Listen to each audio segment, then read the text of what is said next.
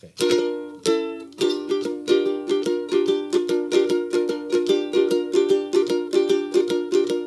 Too much horror business, driving late at night.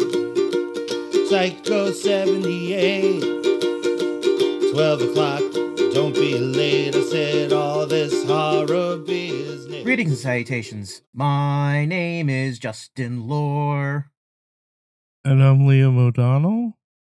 And you're listening to episode 145 of Horror Business. It's our Christmas episode. Yeah, Christmas.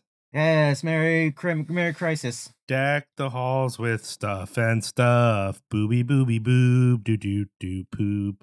Set the house on fire with everyone inside. Rah rah rah rah rah. Yummy eggnog. Uh mm, I do have I do have two containers of um oh, what what is it called? It's like some almond nog. It's an almond based nog. mm. mm. And I also helped make my grandfather's uh, world famous shout nog, which will kill a horse if you drink too much of it. It will give you alcohol poisoning. Because he Hmm. decided on a whim to add more alcohol to it. Like for years, it's been rum, rum, Irish whiskey, and brandy. And this year he was like, let's add bourbon and see what happens. And I was like, fuck it. Let's add bourbon and see what happens, Pappy. I don't I don't understand the whole the like um uh like you know the the the relationship to alcohol that's like the kid at the soda fountain where you just Yeah. put all the sodas in. That seems like a bad like just have more of the one alcohol. Why do you need Yeah. to mix them all? I don't understand. I guess because look, we're not drinkers. There is a chance we're missing something, maybe the taste of it, but I just think the alcohol kind of just fucking overpowers everything. you know, me and my friends. uh, Here's a little holiday story for the listeners. I don't, I don't think I've told this before, but when I was in high school, me and my friends, uh, we started a tradition of going to the Mummers Parade and specifically sneaking into the stands where you're not supposed to go unless you have tickets. But if you went later in the day, a lot of times the people who are supposed to be looking at your tickets are so drunk that they were not checking the tickets, which I They're all beating their partners. I don't know that that's the case anymore. I don't know that it's that bad anymore. But when I was a kid, it was like crazy. And so we started going in high school and and college, specifically because you would see these rich people just beat the shit out of each other. Like just be like we saw these two women both in these stupid fur coats, like comedy gag fur coats, just attack each other because one of them bumped into the other one. And it Love it. was it was so insane. We just loved it. But I remember there was one guy, he was supposed to be checking people's badges or tickets or whatever, and he wasn't. He was just standing there drinking. And he had a carton of uh, alcoholic eggnog, right? And he was just drinking it. And we were just like, fuck, man. How can you drink that much booze eggnog? That just sounds crazy. And when he finally finished it, he just dropped it next to him on the ground. Of and course, he, it's and Philadelphia. then he and then he reached into his don't don't besmirch my city. And he reached into his jacket and he pulled out an unopened bottle of peach schnapps. My again, Philadelphia. Started drinking that, John. He finished it and dropped that bottle and pulled another fucking thing out of his coat. And this was some other like I don't know, fucking Irish cream or something. It was all these fucking sweet ass things, and he's just knocking them back. And this dude, besides the fact that he was, you know, an older gentleman, I say older. He's probably only a little bit older than I am now, but he looked like an old fucking man to me. Uh, but he had like one of those noses that you see in the cartoons, you know? Oh, like the the red, red, red nose. It was yeah, the fucking the crazy gin blossoms. yeah it was oh man i just me and my friend were sitting there i was probably, I was probably like 18 at the time and we just couldn't understand what we were seeing like i'd never seen this sort of dedication to public drunkenness in my life. It was it was out of control. So anyways i don't know. That, that story probably wasn't interesting to anyone but to me it's one of those moments where i thought oh humans are awful. Like this dude is gonna die here on the side. And like we were keeping an eye on this guy at first because he's the one who's supposed to be kicking us out because we're not rich people who paid whatever hundred dollars to sit and watch the mummers parade in the good part. We were just random punks who had just snuck in. It was very weird. It was like a weird day, but we did that. was a good five years of us sneaking in and watching rich people get drunk and fight each other. I can respect that. Mhm. And speaking of rich people getting drunk and fighting each other, we're covering 1972's American slasher film Silent Night, Bloody Night, and 1995's Spanish Italian comedy. Hor- oh, they did list this as a comedy. Okay, good. Uh, comedy horror film El Día de la Bestia, which translates to The Day of the Beast. I fucking love that movie. I love both these movies. That makes me very happy. I we so y'all. the goal in this, besides it being a holiday episode, we wanted to cover Christmas movies. Is I wanted to do two movies that I don't see a lot of people talk about when it comes to Christmas specifically, right? And I've seen a few people post about Silent Night, Bloody Night, but I think it gets overshadowed, of course, by Silent Night, Deadly Night, right? And I don't see a lot of people talk about it. And I knew that, you know, one one of my loves, Mary Woronov, is in that, you know, and she's a, cla you know, she's like an icon. But I don't see a lot of people talk about that movie. And then Day of the Beast, I know a lot of people love that movie, but people don't focus on how Christmas it is, right? Yeah, But it's very much a Christmas horror movie, even though it is also a comedy, you know. So yeah. that was really the theme. It's our holiday episode, and I didn't want to just do another sequels to other Christmas horror movies that I like better than the sequels that we're watching. You know what I mean? Like Yeah, like Silent Night, Deadly Night two, uh or three or four. Didn't we cover three and four on one episode? I think we did two and three. Ah, okay. Bad, all bad. Yeah, not good. No. Anywho, before we cover these delicious Yuletide uh, slasher Johns, we would like to thank a few people. First amongst them are our Patreons over on Patreon, our patrons over on patreon.com. Um, if you would like to throw us some Monet and, and, and keep the lights on, you can head to www.patreon.com backslash cinepunx. Um, it's greatly appreciated. Uh, any bit helps. And yeah, so if you hear this and you feel so inclined to do so, uh, again, that's patreon.com backslash cinepunx. We'd also like to thank the Lehigh Valley's premier screen printing company. Um, Chris Reject is a crazy person. Mhm. Uh, I am supposed to be at a pizza party of his right now, but I'm not because I'm doing this and because he can go fuck himself. Um, all those things aside, completely irrelevant to the to the quality of the work that his his his his that that that he puts out. Sure. You would be hard pressed to find another screen printer in the greater Lehigh Valley area, if not Pennsylvania, tri-state, quarter quattro state area. I'm going all out. If you are a pro wrestler, if you are a podcaster, if you are in a punk rock band, you need to head to www.xlvacx.com and get your shit printed by people who know what they're fucking doing. hmm I I know the people there. I know the stress they go through to live up to the insane standards that Chris imposes upon them. They're all not well. They're all lunatics who are doing this at the cost of their own health. So make their early declines worth it and head to www.xlvacx.com today. We also want to thank our friends over at Essex Coffee Roasters, our buddy Aaron Dahlbeck. Uh, you know, Aaron gets these high quality beans from all over the world. He's he's got his eye on the markets. He's getting what he can get. We don't want to know what he does to get these beans. I mean, it's got to be illegal, right? Yeah. and then he is roasting them to order, which means you're getting the freshest possible coffee shipped to you. Not only that, he uh, will make the effort to talk to you about how you are preparing this coffee, what your brew method is. He's got high quality teas available. He's also got high quality t shirts available, Mhm. all at EssexCoffeeRoasters.com. When you're there, let's say you pick up, I don't know, let's say a Finca, you know, maybe you got that uh, El Salvador going on, got some Mhm. Mexico, whatever it is that you you got going on. Maybe you'll add some some tea with that, you know, some chamomile or uh, whatever. Pick up a T-shirt, whatever it is. On your way out, you're going to put in C I N E P U N X. That's going to get you ten percent off your order. Cinepunx. That's what it, It's a good what it is. mnemonic device. It's it's a good a good mnemonic device to remember what to put in there is to spell it out. Yeah, sure, that works. yeah, before you go, put it in, put it in, spell it out. Um, yeah. So thanks, uh, Aaron, for uh, his support, and check it out, EssexCoffeeRoasters.com. Of course, we also want to thank our buddy Sharky. He's the best. We love you, Sharky.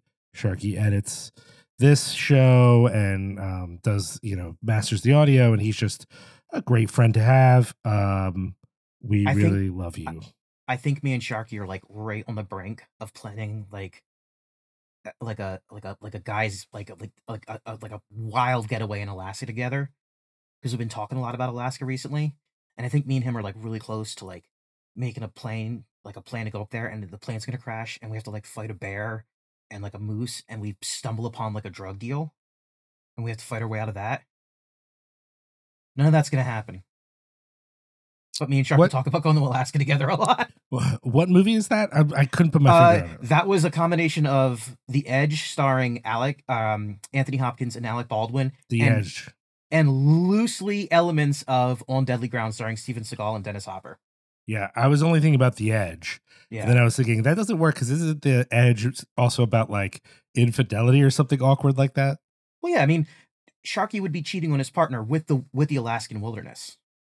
Mm, I think if if if the other if the other partner is the Alaskan wilderness, then they could be in a thruple because I think I think uh, Amanda's down. I think that's I think they could all be together and be very happy in the Alaskan wilderness. There's honestly. room. There's room.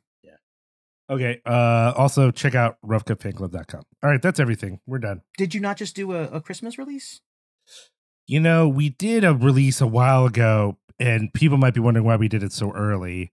That was so we could ship them out to people and they get them by Christmas. So we did that and we shipped them out. The leftovers from that release are now up, and. I cannot guarantee you will get them by Christmas now, right? That was the point of the pre-order was to be like, hey, let's get people their shirts by Christmas. That's not a thing anymore, but I will try to get to it as soon as I can and it might get to you before Christmas, unless you know if you live in another country. Come on, get get serious. Y- You know, Yeah. First of all, postage is you had your fucking chance to get it by Christmas, so don't fucking come at Liam for your bullshit. It's your fault. I was going to be less hostile than that, but that is true. I we def we definitely sometimes have people who just want it to arrive immediately. It's like that's not going to work. But so the one shirt is uh Tokyo Godfathers, which by the way we're covering on uh, the Christmas episode of Cinema Smorgasbord, and uh, the other one is the uh, Garfield Holiday Special. Uh, and I like it what Justin did with it because it specifically got some of the other sort of uh, things that would have been on TV at that time. It's like based off like a TV guide ad or whatever. So anyway, check it out, roughcutfanclub.com. Now, before we go any further, comes the time when I, I wander into Liam's basement record store and Liam's listening to uh, obituary, I don't know, mayhem, something evil, and I'm like going through and I'm like he hands me a he he hands me a piece of paper recommending Napalm Death. And I'm like, okay, cool. I need more I need more evil shit though. And I'm going through and there's like a Morbid Angel record. He comes over and before he hands me an LP by what I hope is a real band, I look at him and I say, What have you done involving in Spanish? I say, What have you done involving her recently? I appreciate that. I appreciate it being in Spanish. so, um, uh, you know what? Let's revisit something briefly. I decided, based upon the fact that a lot of people had sort of mixed opinions about it, that I knew. I'd say the online consensus is pretty solid, actually. But um, because it was somewhat mixed among people that I was friends with, I decided to give some time to uh, the uh, Onyx the Fortuitous movie, which we just talked about on the last episode. Yes. And I got to say, I kind of liked it actually. I think it helps that I like this dude and I like the character. So Okay. I think I was a little less going to be annoyed. I think it also helps that I I need to come up with an actual genre term for this because I've talked about it on Cinepunx and I've talked about it on here. There's a certain kind of movie that just feels like the kind of movie that um plays at a festival at like midnight and if you've been at this film festival all day and then you go to this late night screening and you know it's not like great but it's still kind of fun you know it's like Yeah. you're gonna forget about it but in the moment it's kind of a good time that's what this felt like it, it reminded me of movies like i don't know like the fp maybe or uh turbo kid you know what i'm talking about like these Yeah. kind of like they're they're not amazing, but there's something like kind of goofy and fun about them. For me, that's what this was. Um, I do think if anyone hasn't seen it yet, you're trying to decide like, well, Justin wasn't really into it, but Liam seems into it. If you find this guy annoying at all, don't see this fucking movie. It's so this is a, what I think this is part of the mistake here is that while I do like that character a lot, they don't give the other characters enough of a like a, a lived in sense. So like if you don't like this dude, I don't know that there's a lot here for you. Like There's no, there's there's nothing. yeah, like I, I you know, I, there are there are other funny bits from some of the other characters, and I did like things about them. But the whole thing is a it's a vanity piece, really, which it's hard to do a vanity piece for a character where the whole point of the character is that he sucks. And I gotta say, I saw I've seen a couple people now suggest that maybe Onyx is not a great character because he's making fun of autistic people. I don't know. I think I maybe said that last time we talked about this. I have no idea if that's true. I don't know enough about that to know. So if that's the case, that he's actually a, a mean joke, then I renounce this opinion and I think the movie sucks. But as of now, I just think he's a weird character that I find kind of fun and funny. Uh, and thus I've enjoyed the movie overall. But would I have been happy if I had paid money to see it in the theater? I don't know. I might have been a little disappointed. You know what I mean? Like, I think it was fine and I had kind of fun with it. And I'm glad that this dude did something. But now that he's made a movie, I would like to see him do something that isn't this character, if that makes sense. Because I think for the budget level and for the fact that, like, there's not a ton here script wise, the fact that this felt at all like a real movie kind of makes me think he could do a good job with something that wasn't this dumb idea. You know what I mean? Like, I feel like there's a possibility of something better coming out of this dude. And I'm more excited about that than I am about the Onyx movie. Uh, but I will say the puppet work in it was pretty unbelievable. Uh, the puppet work was terrifying. It was so good. I mean, I, I forget this the dude's name, but uh Sharky knows the the guy who did the work on this movie. It's just amazing. And we tried to get him on the show on Cinepunx. It didn't really work out, but um it's just great. I'm really glad that I, I gave it a chance because I think I was because I wanted it to be good, I think I was worried that it was going to automatically disappoint me. Um, and you know, I guess at some level I am a little disappointed in that I wanted to be blown away by it. Like that's what I wanted was to be like, "Oh my god, it's so good." It's not that. It's not that. But maybe because I know you were kind of iffy on it. Adriana like really hated it. Some other people I read reviews were kind of like, "Well, what the fuck?" Like just really not stoked on it. Maybe that prepped me to be a little more positive about it. But uh but I don't know. I, I, I liked it overall with only a few moments here and there. And I was like, I think it helps too that like some of the dumbest jokes in it really worked for me, which really makes me think I have a much stupider sense of humor than I realized. But like the outrage when he finds out that he's the virgin and that the picture is literally a picture of him, that shouldn't be funny. But I thought it was funny. Yeah, no, there's there's it's a joke you see coming from a mile away too. Oh, totally. it's it's still like, oh, I get it. The joke itself is kind of funny, but the addition of the picture of him, which is, I made me laugh, and then his like insistence on his outrage, like if he had had just like a like a vague acceptance, like, well, I guess that's it is what it is. You know what I mean? Like, Yeah. there's just something about how fucking incensed he is, where you're like, bro, that literally is you. Like, what are we talking about here? That like something about that really tickled me. Anyways, we'll move on. The part the, the- I was gonna say the part that got me was when the guy's like trying to translate the prophecy and he can't get the one word and he's like, it's I- don't know if it's like like moral or upright and he's basically saying every like synonym for fortuitous that he can think of. Uh huh. And Onyx is sitting there like, well, it's not not me. Like I was just like, uh, that was well executed.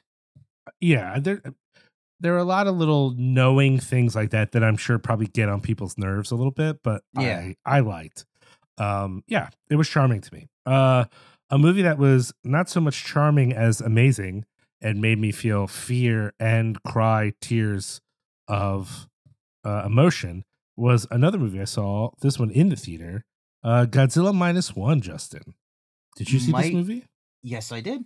Might did be my, my might be my number one movie of the year. Whoa. Yeah. It's in my top five, which is a, a lot to say for a Godzilla movie, period, right? Now, well, I just I, I didn't mean to step step on your toes. What were you saying? Uh, I said it, it might be in my top five, which I think is actually a lot to say for a Godzilla movie because I feel like a lot of Godzilla movies have such a possibility of being awful. And then some of the ones that I even like are just kind of okay. And this was like really fucking good. Uh, t- tell tell us about what you thought about this movie. Okay, so little known fact, I am I'm somewhat of a Godzilla fanatic. Uh my beliefs are a little unorthodox as I don't really care for much of the Showa era aside from maybe the first from absolutely the first one and maybe the second one. Everything else I think is like it's fine, but it's not this like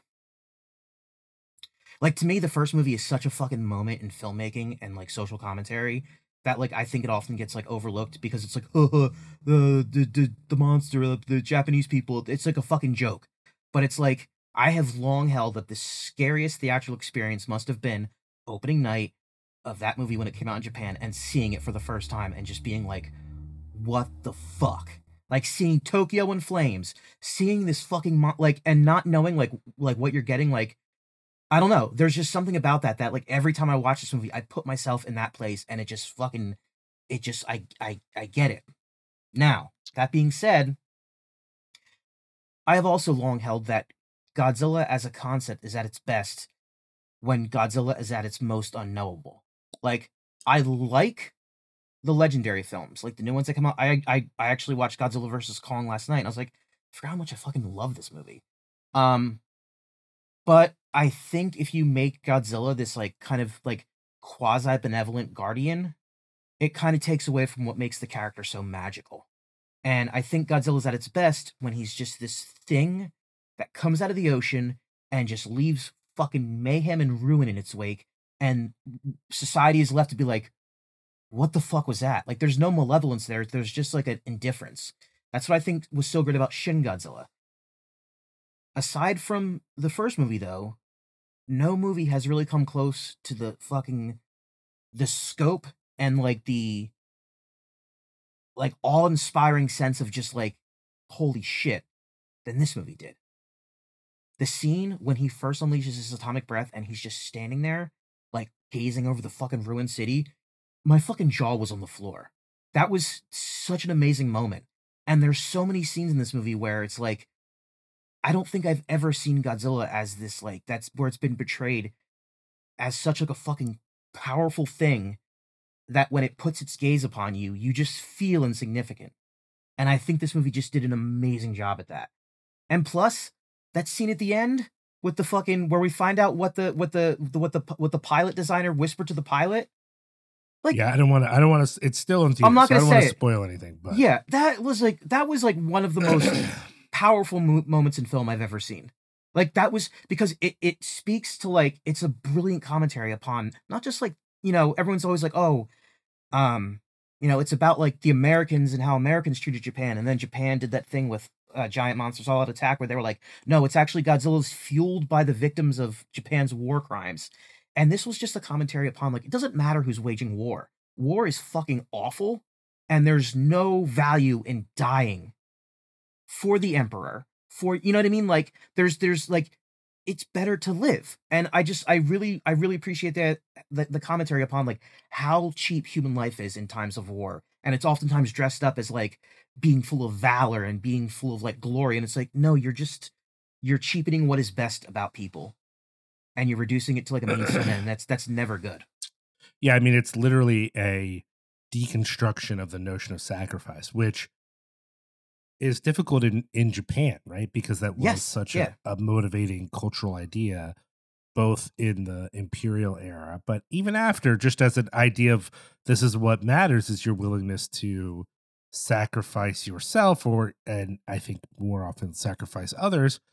What I think is interesting is I think it's also a challenging idea for Americans, and I've been interested to see how few Americans are willing to ask those questions of themselves because it's like, oh, we're watching a mo- monster movie with a bunch of Japanese people. This doesn't have to do with me. but we as a culture still valorize sacrifices. Like that's the ultimate thing. The ultimate thing isn't to spend your life trying to make the world better. The ultimate thing is just to just die sometime and hopefully that time matters.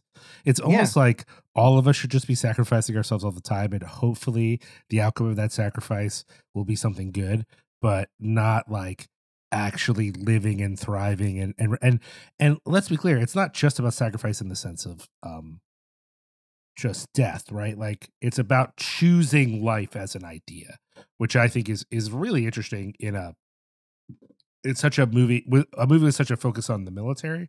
Yeah. and even like in the context of a monster movie it's an interesting sort of uh uh take on on all that stuff. I really found that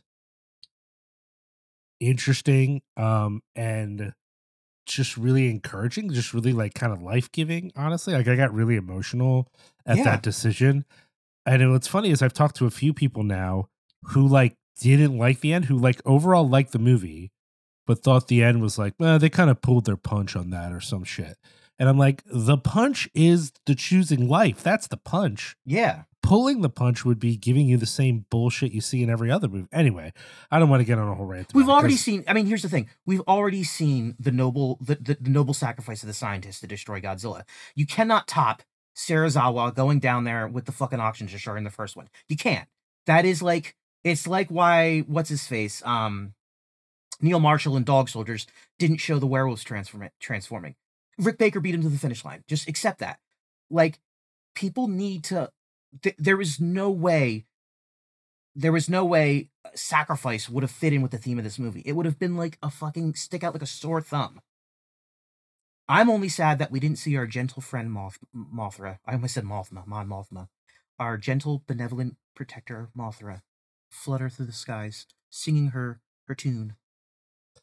well i think what this movie is sort of does too that's different than a lot of my favorite godzilla movies is that it's about the people you know like in a lot Yeah. of godzilla movies i wouldn't say that first one really though there's a bit of it but a lot of ones that i otherwise think are really fun you have to admit that the humans or- or let's not just humans even the non-monster characters don't fucking matter and you're there for the monsters and the human drama sucks. The alien drama if there's that oftentimes sucks. There's just not a lot to that plot that's that compelling. Um and i wouldn't say that's all of them but in a lot of them that's the case. And this was one where while i also think it'd be cool to see this kind of brutality in a multiple monster movie right? Yeah. I think it was about the people in a way that a Godzilla movie hasn't been in a while, and I thought that was really interesting. Um, uh, a couple things I want to mention about this, like we've already said, like it's an amazing movie. It's super well directed, uh, really impressive. This was a fifteen million dollar movie. Yes. I, I bring that up because a few people have mentioned that the CGI is maybe not their favorite, and I'll be honest, I can't agree with that. There were parts where I was like, "Ooh, it looks a little rough," but now that I know it's for fifteen million, no part of this movie looks like fifteen million dollars. There's No. no. This whole movie, this you could hold this up to a lot of fifty to a hundred million dollar movies and say this looks better than that. You know, I, I- I get it. There's a couple moments. Maybe there's some herky jerky things. Maybe there's some backgrounds that don't look totally fluid to you. I totally get it. For me though, I'm so just watching Godzilla that like the the the exposed stitches of different CGI moments they didn't really affect me, man. I just was so impressed with what was You know going what? on. You know, and it's also just like cut me a fucking break this is a this is a franchise that its fan base celebrates the fact that you can see the fucking zippers like it's the whole thing now what they showed they in the trailer for um godzilla x kong which sounds like an amazing japanese straight edge band Uh-huh. um how like Godzilla has like pink fins and he's like running and it's like they're like oh that's so unrealistic it's like cut me a fucking break have you seen like what is it destroy all not destroy all monsters it's the one with with jet jaguar and and king caesar oh yeah, yeah, yeah. yeah. you, you you you know the fucking gif where he like literally flies like vertically like the whole He's been doing martial arts for multiple movies. You know what I mean? Like, he literally has a son right. You know, like he has a kid in two different fucking timelines, What's- and he's what's- friends with a giant moth. What's the movie where they're both dancing too? Him and his son are doing a weird little dance. Uh, I believe that's Son of Godzilla, which is one of the worst movies. I don't want to talk about his fucking kid. I hate, I hate, I hate his first son.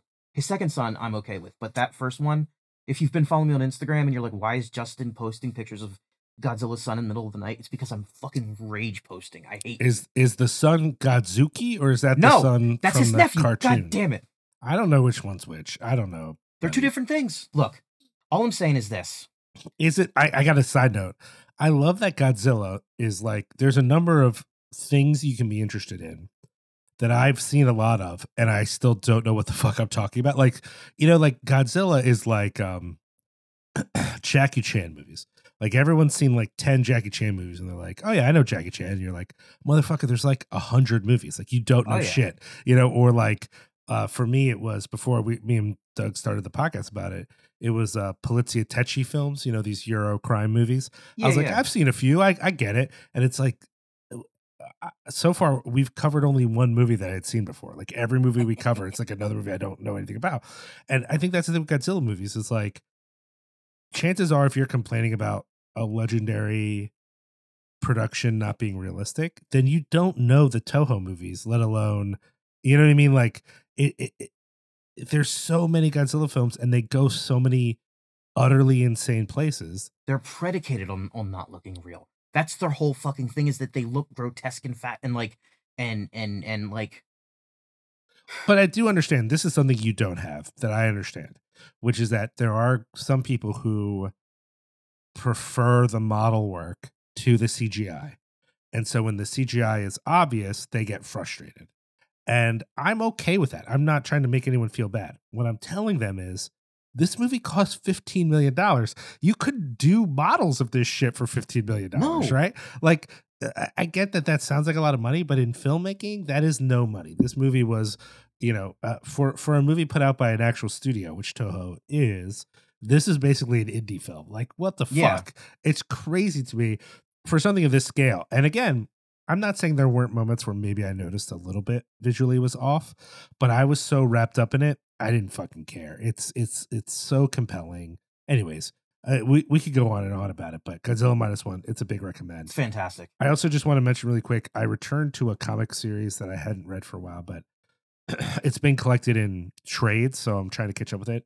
It's a, actually a Kirkman series that people don't talk about as much called Oblivion Song. Have you ever read this? I haven't read it, but I know I've heard of It's- it.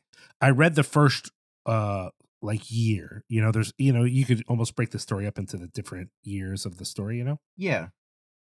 So I read a bunch of it up to this big sort of reveal. And so when I saw that it was collected in trades, I was like, oh, I'll grab some of these trades. And every trade, I feel like, ends in like a big reveal of something or a cliffhanger of some kind. So, like, I'm on book six and I'm like, oh my God, what's to happen? Like, I'm so wrapped up in this fucking thing. And uh, I got to recommend it. It's very sci fi, uh, but it is the sort of sci fi that very easily bleeds into horror, you know? Um, Yeah. and so I recommend it. It I think partly I wanted to check it out because that show that I recommended to you last time, uh, Scavenger's Reign, was reminding me of this comic a little bit. So, anyways, that's it for me, Justin. How about you? Um, I've done. I've watched a ton of shit as I often do. Um, the only things I really want to talk about, I watched a movie on Shudder called Night of the Hunted, which was very good. Um, I watched It's a Wonderful Knife on Prime. Oh yeah, I've seen the ads for that. I really liked that movie. I thought it was very sweet. Okay. Um, I watched a movie on Tubi called Baby Blue. Uh, it's it's free on Tubi, so go check it out. Um, I I only watched it because the cover is very evocative of Bill Paxton from Near Dark, but it's actually like has like a really awesome story. Um,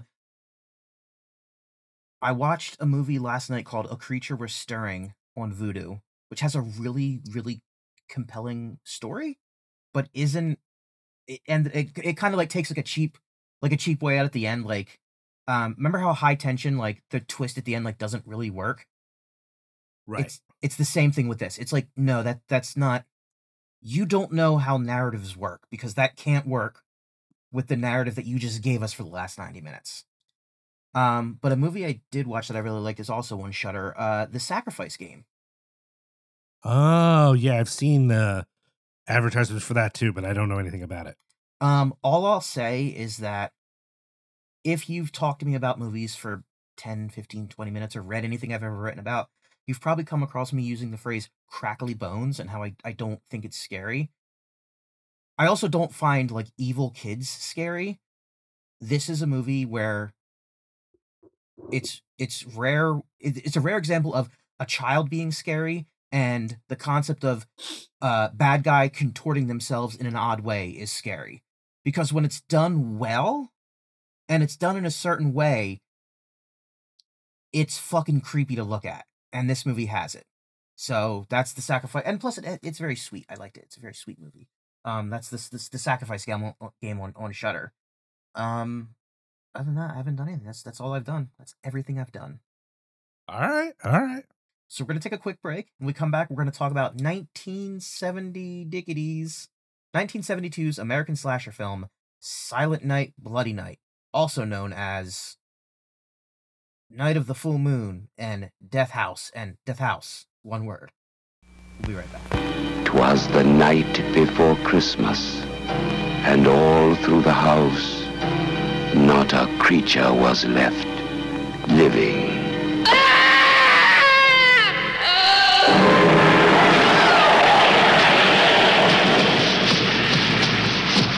His hands. Somebody cut off his hands. Silent Night, Bloody Night, starring Patrick O'Neill and Astrid Heeren. Yeah, Butler wasn't kidding. Nobody's lived here for years. Don't laugh at me. I want your ID. Some maniac escaped from Margaretville.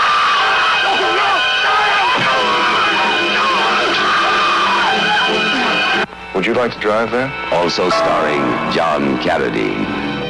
Was the night before Christmas, and all through the house, not a creature was left living.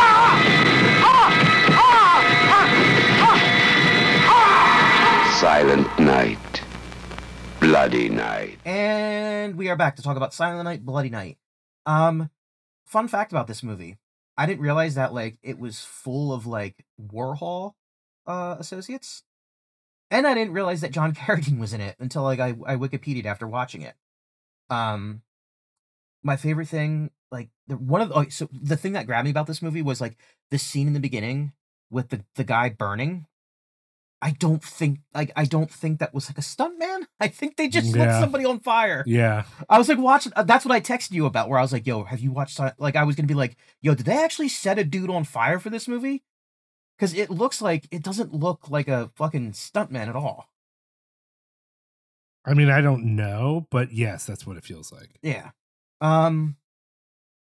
But I'll just say this up front: the thing that got me like most about this movie that I really liked was it really captured like the drab Dickensian feeling of Christmas, like an almost like Victorian style Christmas. How everything is like shitty and run down. Um, I just thought this movie excelled at that, and I think that's what pulled me in. Um, initially, before even really learning about anything in the plot line, which I th- the plot was fine, but I think this movie as a mood was more effective than it was as a story, if that makes any sense. Well, yeah, I'm. Yeah, you know what? It's this is going to sound like a um, like a criticism, and I don't want it to be. But even though it's uh, not that old a movie, well, I guess that one wasn't that old either. But this reminded me of um, I'm trying to remember the title exactly. Was it is it was it Scream of the Mutilated or Oh, Shriek of the Mutilated. Shriek of the Mutilated, the Bigfoot, Yes, the Bigfoot the, movie. the fake Bigfoot movie. That was one that we were really frustrated with because on paper, cult, world cult and Bigfoot sounds cool, but not only was the movie kind of boring, it just wasn't cool at all, right? Also, a also a little racist, if I remember. Oh, right. Also racist, right. This movie at times has the same sort of pacing where we're just kind of meandering for some exposition without really having a point. Like, why would this exposition be having, happening now? and yet parts of it are so kind of strange and engaging that like I didn't really care that it, it was a little rough at times. Like some of the editing is a, is kind of rough. Um, the dialogue at times, like when Mary Woronov's character first encounters um the son what's a what's his name Webster?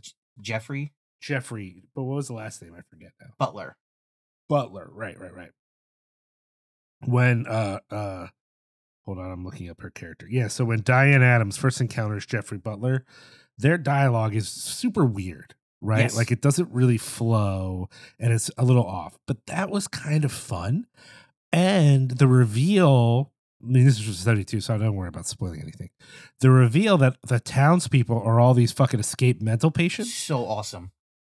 And it works, right? Because one of the weird things in the movie is like, what is going on with these fucking people? You know, like Yep. they seem crazy. And it's at first not clear that the movie knows that everyone in the movie seems crazy. In fact, like uh uh one of the things about it that's kind of fun is that Mary Woronov, who people might know as a crazy character, whether that's like her starring roles or like uh she has a lot of smaller parts in horror movies with uh Paul Bartel of all people, you know. And uh and she's had some bigger roles too, but you know, people will recognize her face. She tends to be somewhat unhinged in those movies, you know? Yes. So the fact that she appears to be the only normal person in this entire movie, right? Even uh uh uh the J uh, the Jeffrey Butler character played by James Patterson. Yeah, he's our red herring. Uh, side note, this is a slasher movie, which is crazy to say 1972. I think technically we shouldn't even say this is a slasher movie, right? Because it's like that genre is only starting to exist. Like a lot of people won't even say there are slasher movies until Black Christmas in 74, right? So like Yeah, but this has all the makings. No, I'm saying- slasher. uh, this is what I'm saying. Like this is a to clarify for people too, that I think is important. This is a holiday horror film that involves a gloved killer, right? So it has all these like seeds of slasher, giallo, you know, all these sort of genre things, but it's also its own weird thing. Like there are a lot of tropes from slasher films that this does not have, right? It uh, if the killer turned out to be a Bigfoot, I would not have been surprised, right? and I say that because this James Patterson character or this uh, Jeffrey Butler character played by James Patterson, he kind of functions as the red herring, right? yeah. He's creepy from the beginning, and you see him do fucked up stuff. At one point, it's not quite on camera, but I'm pretty sure he murders a bird for no reason. He's just kind of annoyed, so he just kills a bird. Shit like that happens the whole movie. We're like, this guy's fucked. And to be fair, he is fucked, but he's not the killer. Uh, and No, and I, I was gonna say I, I think that was like an interesting choice. Oh, 100%. And not only that, making it so that by the time you find out who the killer is, so much insane shit has been revealed to you that there is no way you saw coming. That the reveal of the killer is like not a big deal. You're just like, yeah, of course it's that guy. Sure. I literally had by like process of elimination. I was like, "Are we?" I was like, "I bet it's the fucking guy, like that the dude who's like narrating this, like the the fucking father, the former owner. It's gonna be him. Like, there's there's no other. Because as soon as soon as he's like he calls he calls what's her face and he's like, um, he's like, tell her it's Marion. And you're like, well, you're not Marion. You clearly have a distinctively masculine voice. Right. And it's like you narrow down all the male characters and you're like, I mean, don't get me wrong, it was still cool. The idea of like the whole like um like this guy and like the shit he did to cover up the sins he committed against his daughter and how Marion is this like weird human MacGuffin, but not really, but absolutely is somehow more pivotal to the plot than her fucking spoiler, her son right. Is like I don't I, but the here's the thing though. Here's here's my only problem with it. I don't know if that was like let's just throw a bunch of shit at the wall and see what sticks or if those were all like distinctive choices to tell a very specific story. I mean, okay. I think that is a I in my opinion, that is a distinction without a real difference. Because I think they were trying to tell a real story, but they got there by just fucking cycling through things. Okay, uh, uh, uh insane asylum, pedophile, uh, hidden murder. You know, like just Yeah, trying yeah. to figure out like what are some because this is one of those movies too where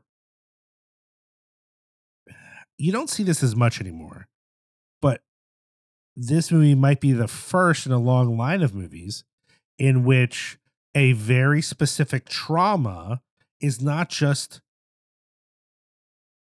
a source of horror for the audience, but it is the thing that like fucks everybody up. And in this movie, we have multiple severely traumatized characters who then we think might be the the the one. And it turns out they're not the one, but there's no less fucking weird, right? Like they all have their own shit going on.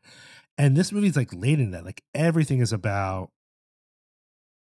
torture and uh you know of a psychological variety and about mistreatment and abuse and everything is like all this horror is happening because of um the bad decisions of a few people and the impact of those decisions on the psyches of others and like that's a little less palpable in a lot of newer movies.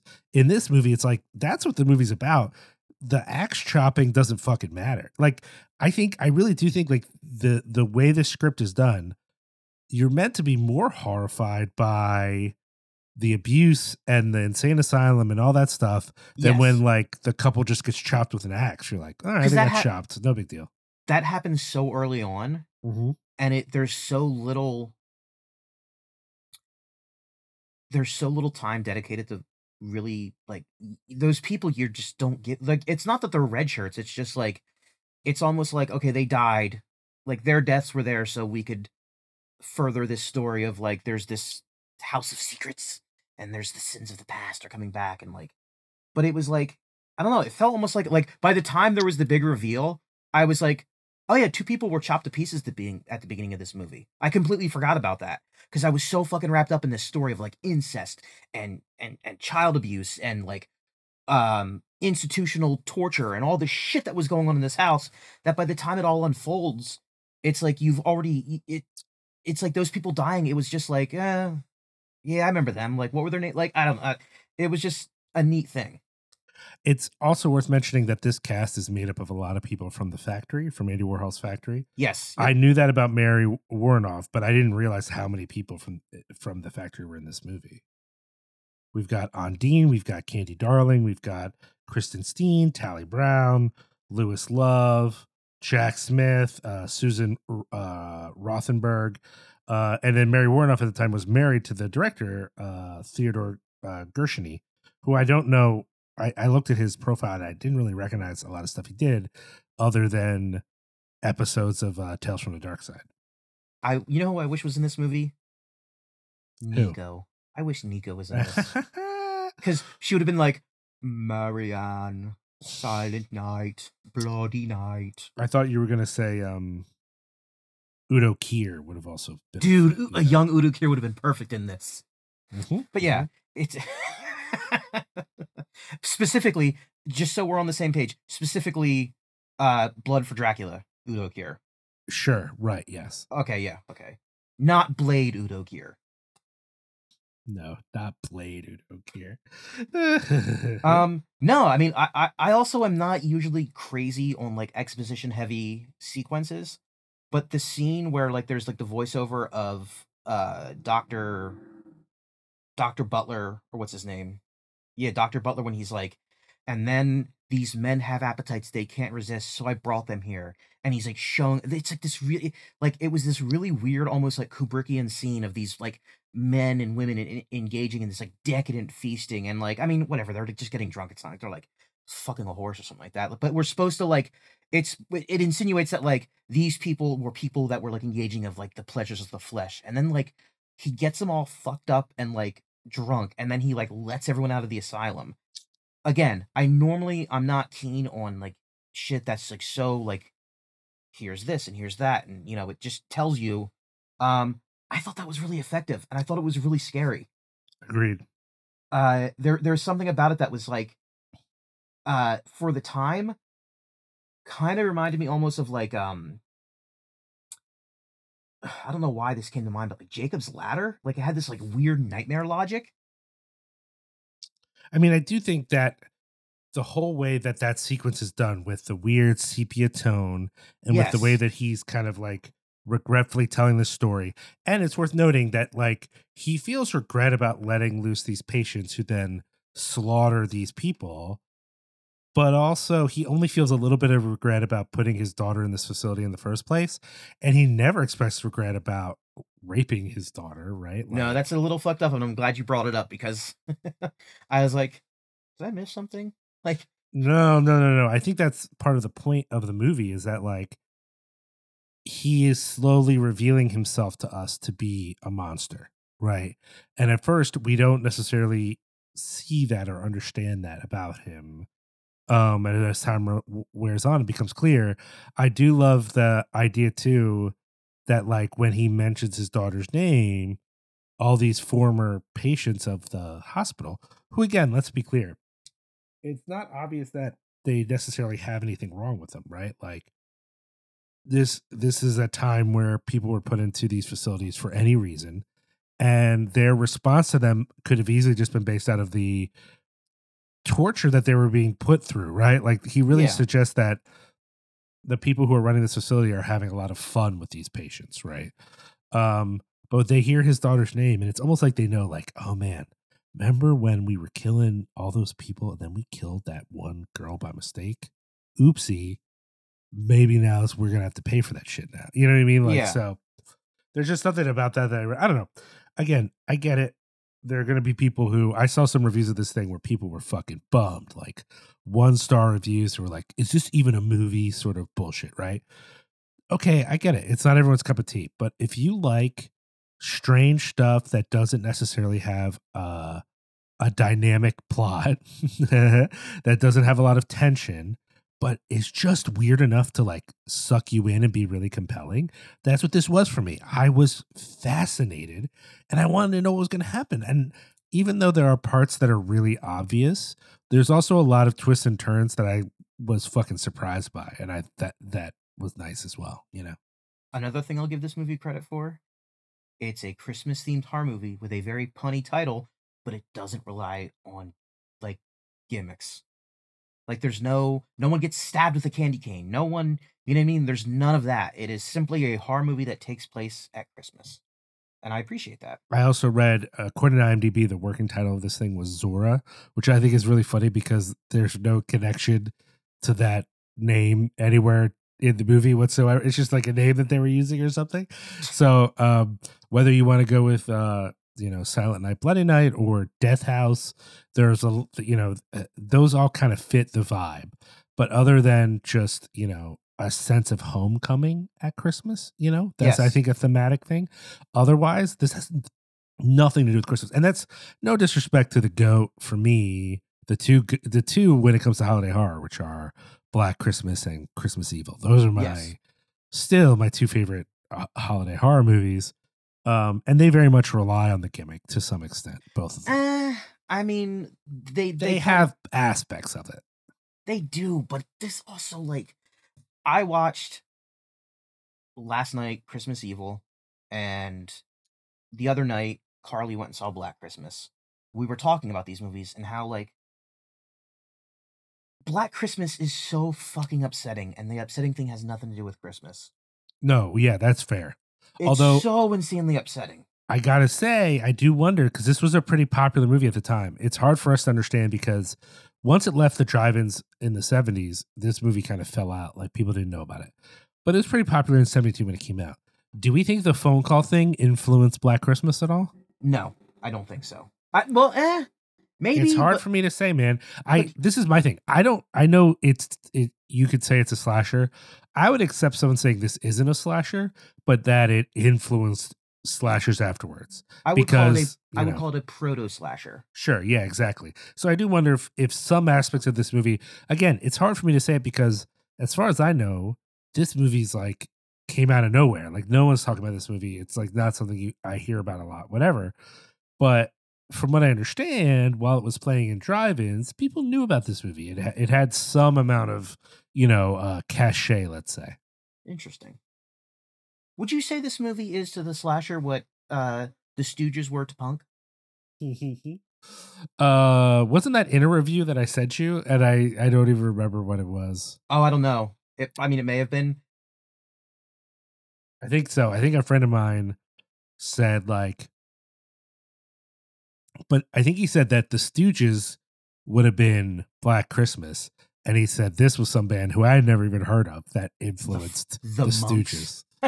yeah, was that it? The Monks or something like that? I don't know. Yeah, they're just another band that gets like thrown around and Yeah, yeah, yeah. you know. But anyways, I you know eh, if this is the movie that had to had to crawl so Black Christmas could run, you know, uh that's fine by me. And again, I think it's worth watching for itself. It's just you're not going to get, you know, Black Christmas is a fucking masterpiece. I don't care what people say. Like, you know, I, I guess it's weird to call horror movies masterpieces for No, some it's not. people, but you do a horror podcast. Of course, it's not weird. well, but I know, but like, and, and uh, I guess what I mean to say is, I love a lot of horror movies that are not amazing pieces of filmmaking. You know, they're just effective, spooky movies. Uh, I don't think that's what Black Christmas is. Just it is an effective piece of spooky filmmaking, but it's so good that I think it's it's a piece of art. You know what I mean? Like I think even if you think horror movies are kind of dumb, if you can watch Black Christmas and not admit that that is a pretty stellar film, then I don't know how to communicate with you about films. You know what I mean? Yeah, no, I'm with you. I'll- This I'll is not this is not that. This is a mess. And yet it is a charming, fascinating mess. So if you already know you're into this thing, you know, you want to see a holiday proto slasher, get on with this thing. I think you're going to find it really satisfying and really interesting and really pushes a lot of weird boundaries in a way for 1972, but uh, you know, without it ever really becoming shocking really. I mean, maybe somebody found it shocking in- when it came out, but for the modern audience, there's nothing in this movie that's particularly shocking, No, I don't think. I mean it's kind of unset. The guy burning alive. I, I was kind of like, I hope no one from OSHA saw that. But like, um, oh, also, do you know who co-produced this movie? who? Lloyd Kaufman.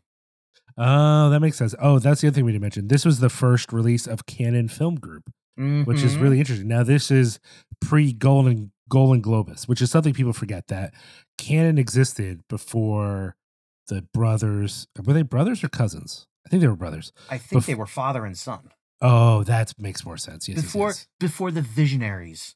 Before Yes. the Visionaries took over. Yeah, they were a company before that. So I think sometimes when folks see Cannon, they assume we're talking about classic, you know what I mean? And it's Yeah. it's not it's not that. That's not what it is. But this was the first thing they put out, which I think is interesting, you know. Yeah. So we're gonna take a quick break, and we come back. We're gonna talk about 1995's El Día de la Bestia, the Day of the Beast. Be right back. Padre, quiero confesarme. Dime lo que has hecho, hijo. Nada, padre. No he pecado, pero voy a pecar. Voy a hacer todo el mal que pueda.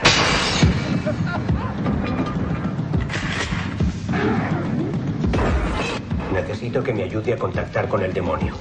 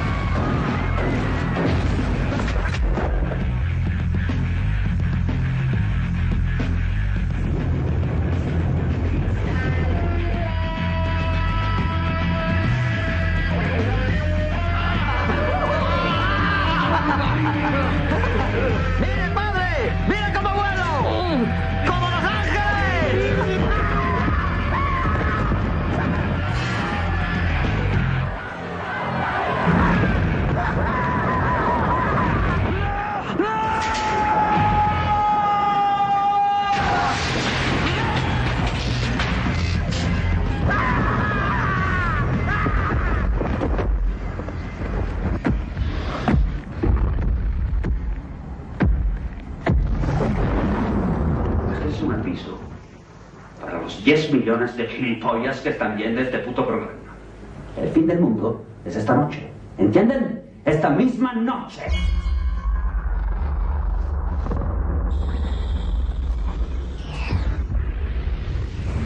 And we are back to talk about 1995's. I'm not going to say it in Spanish again because my accent's terrible. The Day of the Beast. This movie was amazing. This movie. Had you heard much of did you know fun. about this? Did you know I about this had- ahead of time? I had no idea what this movie was before I watched it. I had never heard of it. I had I had no idea this movie. I hadn't even seen the poster. It wasn't even one of those. This movie was not on my radar at all. And I was watching it. and I was like, "Holy fuck! This is such a fantastic movie. It's so ridiculous without winking and nodding at the camera, and without being ridiculous, which is, might sound like it doesn't make sense, but it does if you've seen it. Um, I don't know. I it just it's it's just so much fucking fun and it's so it's just so good. Yeah. Have you had you seen this movie before?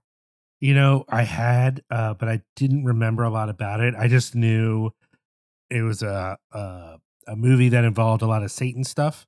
Yeah. Uh, but I hadn't really thought about it as a holiday horror movie. And it was only recently that I I read that and thought, oh, that's interesting. I should keep that in mind.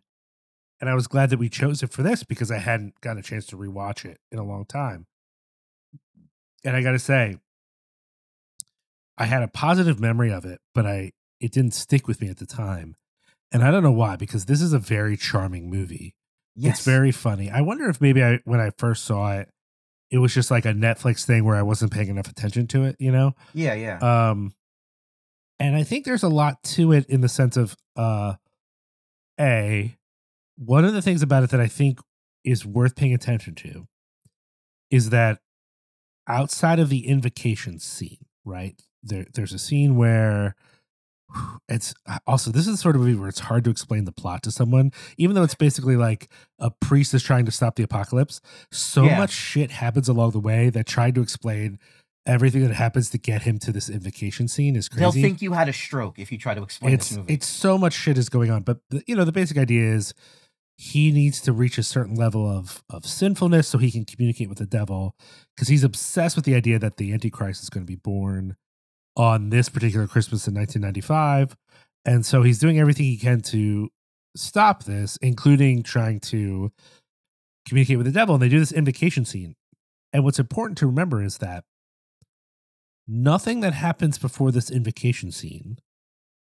confirms for us that this man is not an insane person or yes. or or just a sincere person who's wrong yeah. then this invocation scene happens and a goat shows up and growls at him so i think didn't like that that. is that Uh, is confirmation that there is a devil that that is the devil right there You but- forgot you forgot a very crucial aspect of that scene. Mm, The goat shows up, stands up on its fucking hind legs, yes and growls. at- and growls at him I didn't like that. and then Oh they find a they find a they had burned a piece of paper and they find a message in the paper that just says this is not a game which is like that's what i would that's what i would stop. devil is throwing the gauntlet down, and my man Father Engel Baratua said, "Fuck that! I'm gonna keep keying people's cars until I find the devil."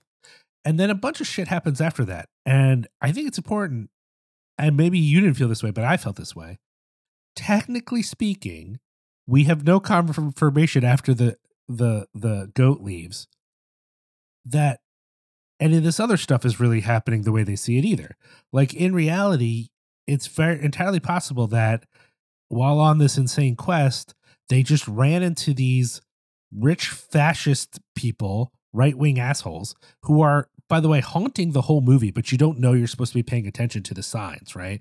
Yep. You see that cleaning up Madrid. I picked up on that. Yeah, that was that was everywhere. that was fascinating. And so, like, they basically are sort of suggesting this thing. And for those of you who don't know, it happens here too, but I think it's a little more obvious in Europe post World War II that occasionally these street groups rise up that are like fascism revivalists, you know? Yeah. And one of the easy targets for them outside of the obvious ones, which is, you know, people of color, Jewish people, uh, queer folks. Another group that you can go after is people who are living on the streets, right? Yep. That Yep. they assault. And this happens all the time. And there are people who assault folks who are living on the streets for for funsies.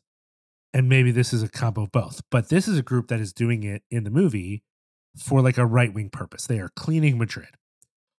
One interpretation of this movie is that they just run into these assholes. The priest hallucinates all this religious stuff, but they manage to, you know, get away with their lives after killing these fucking jerk offs. And a baby.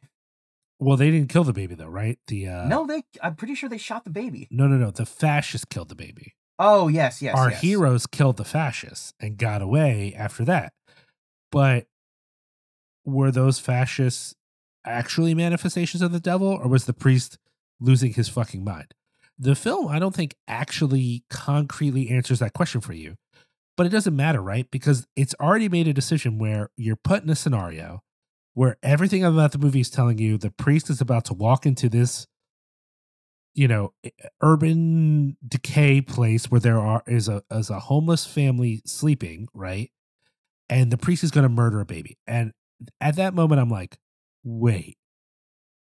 I, i'm into fulfilling a bit here but if he shoots that baby i might not be into this movie as much as i think i am.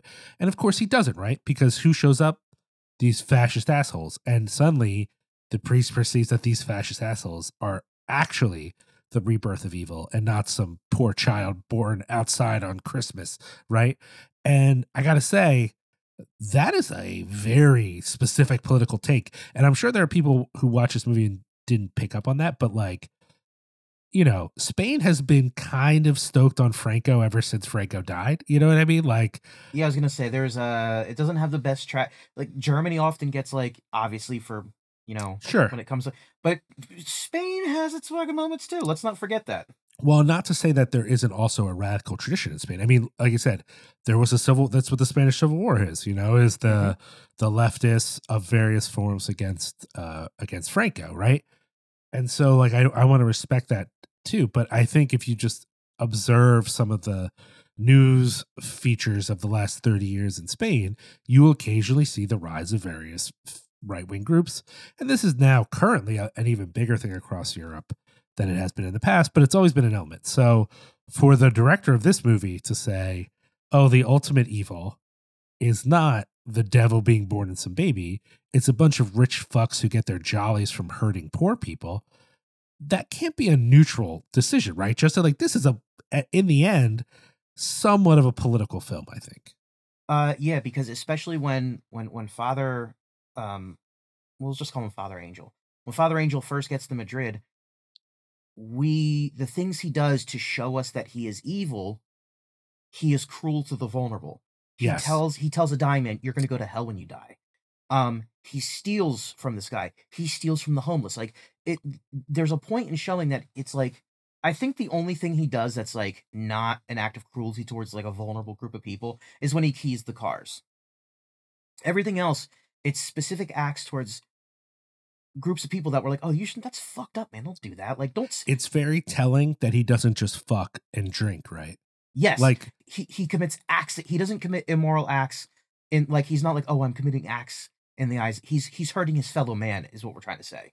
Right. He does things that are, I mean, to be fair, that I think even people who aren't Christian or aren't that aren't dealing with that sort of morality would still see are as bad things. If this is a movie about a priest that decides he wants to meet the devil, so he just starts fucking, I think a lot of people who aren't particularly religious would be like, wait, what is this movie about? Because like Yeah. uh, so now he enjoys himself. What's the problem, right? This is a movie that's very clear. Like, no, he's going to be mean, and then he sees the manifestation of evil in these dudes who, like, whoever costume designed this thing, they were literally like, all right, take skinheads and smush them up with uh prick yuppies. And Yeah. these are the most yuppie skinhead slash skinhead yuppies I've ever seen in my life. But that's what they are. They hurt poor people to make a point. And that's who, in the end, what he does to save the world is kill these dickheads. Now, Yeah. did he actually save the world? Who knows, man? It doesn't matter. It's not The, important. the point is, is that he he was on a journey and he realized something. And for me, the way that the movie is uninterested in solving that problem for you, you know, like the goat was there. I really believe within the logic of the movie, the goat is there. but who knows? Everything after that is a fucking who knows. There's never, even when he sees these things, he could be hallucinating, right? There's no, there's not the same sort of independent confirmation. He doesn't even get confirmation that his fellow travelers see these things. He sees them. We see what he sees, but the metal dude never says, "I'm being held by a giant demon." Right? Yeah, yeah. The the TV guy never goes, "Hey, what's that goat doing over there?" these are just things that the priest sees in this situation. yeah.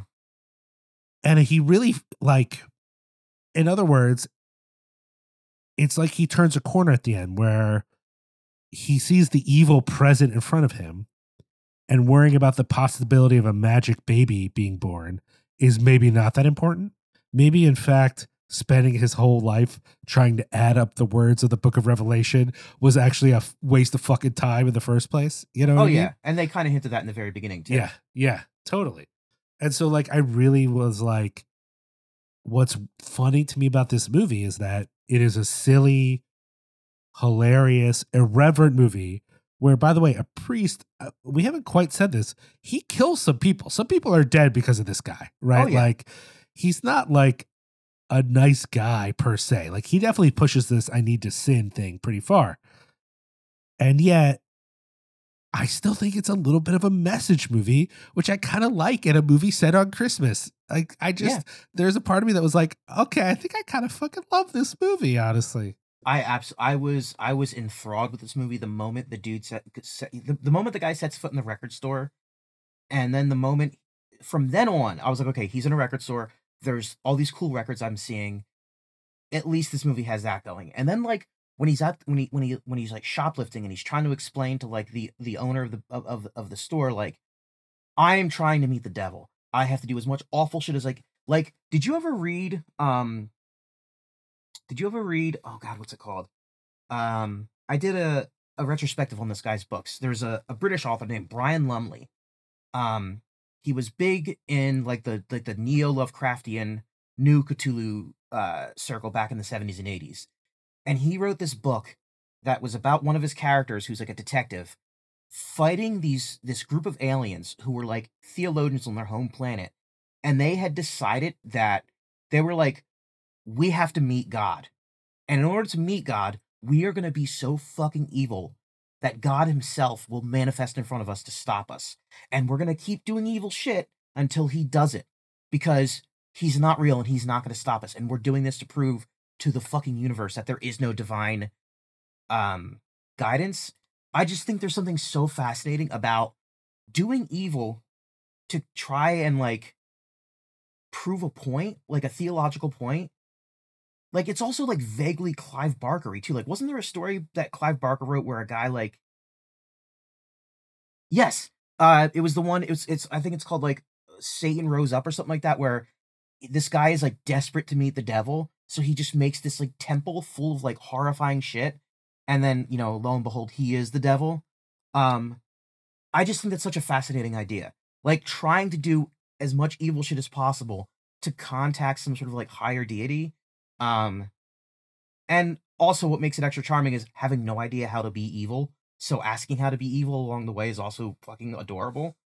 Uh, I don't know. I just I just really like this movie because it was it just had this like really cool concept behind it, and then it was so earnest and straight faced that it just becomes silly. And yeah, like you said, there's also a really neat message behind it. Yeah, and not I don't want to make it sound like it's um pandering or something like that, but just like you know, when you're making a movie, even a silly movie, which this movie is essentially silly, even though it is a horror movie, it is a comedy, and, and parts of it are really fucking funny.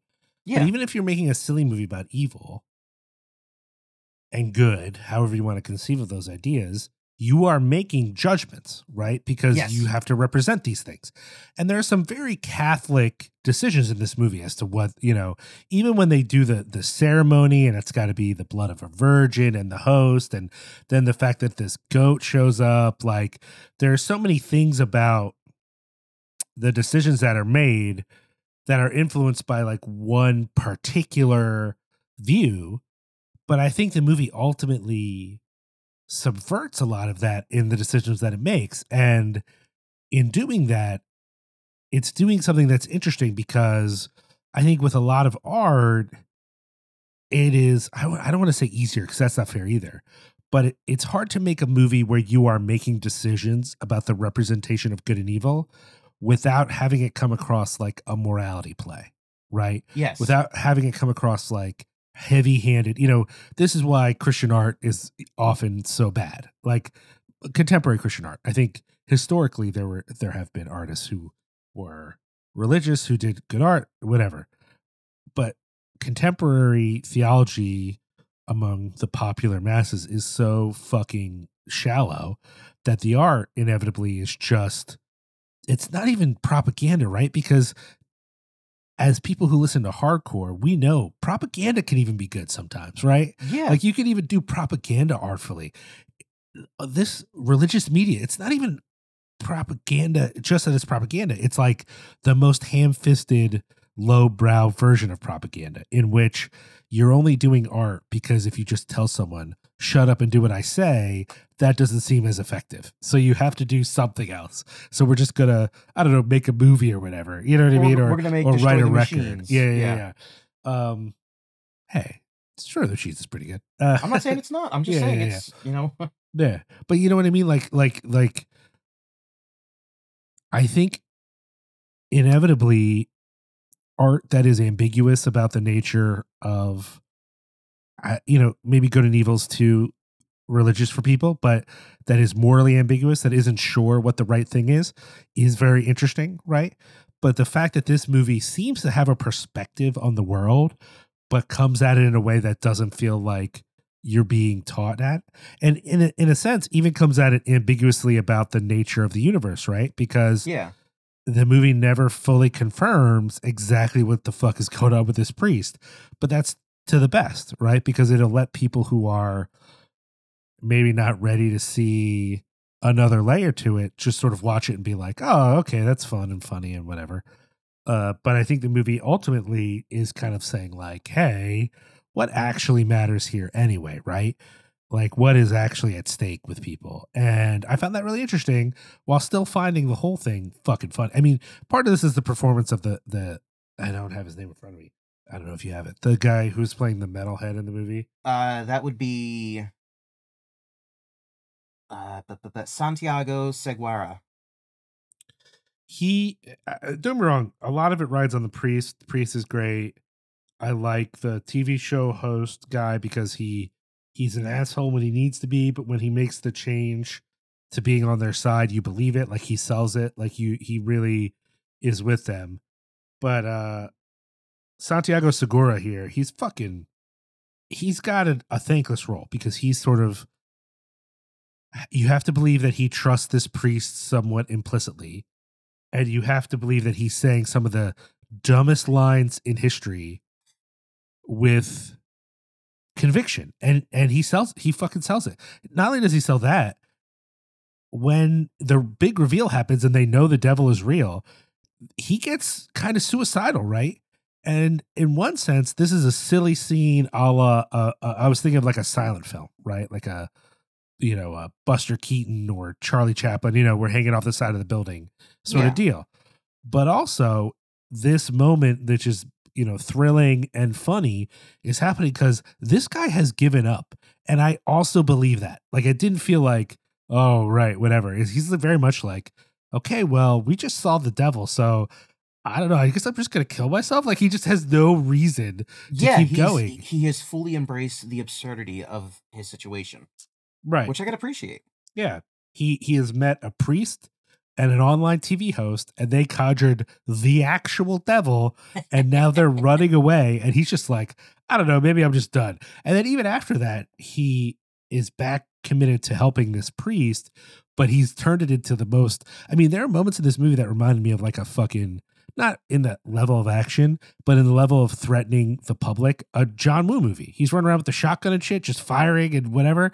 It's very much like a, you know, fuck the public. We're just doing whatever the, whatever we want, uh, sort of thing. And, and it kind of coincided with his the feeling of him having already given up on everything. You know.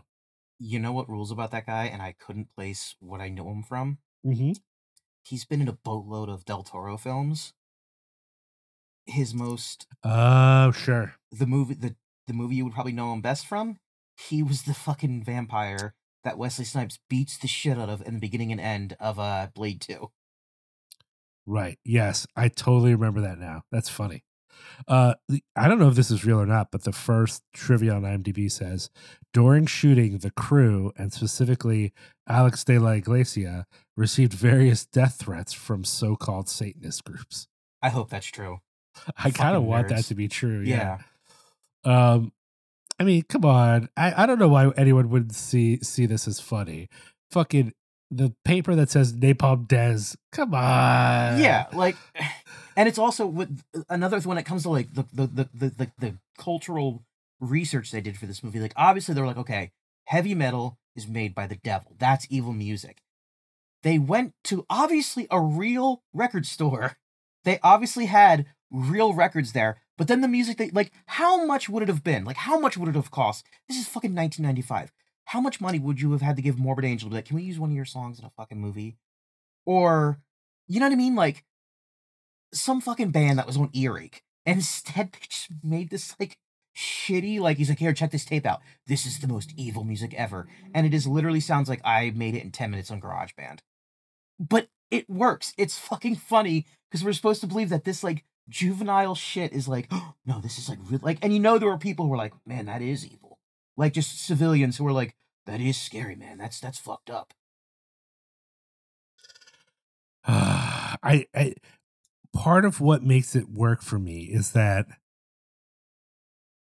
outside of the ritual that they do, it's not clear that anything else this priest is doing really like whether he's going to the heavy metal concert or he's you know stealing money at, from this homeless man it's not clear that any of these things are actually achieving what he wants you know what i mean Yeah, yeah. and I I love that decision in the movie.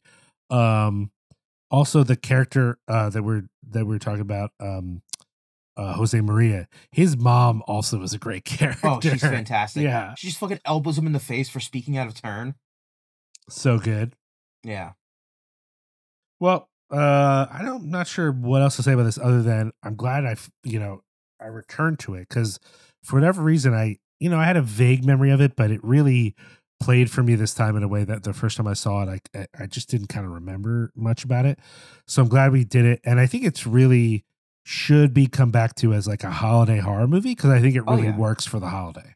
Absolutely, yeah. It's a, it's a, it's also like a, it just, it's a good looking movie. Like the scene at the end where they go to the gate of Europe, like it, that just looks fucking epic. It's, I don't know, it's just, I just really like this movie. That's what I'm trying to say. So I guess, I guess that's the episode.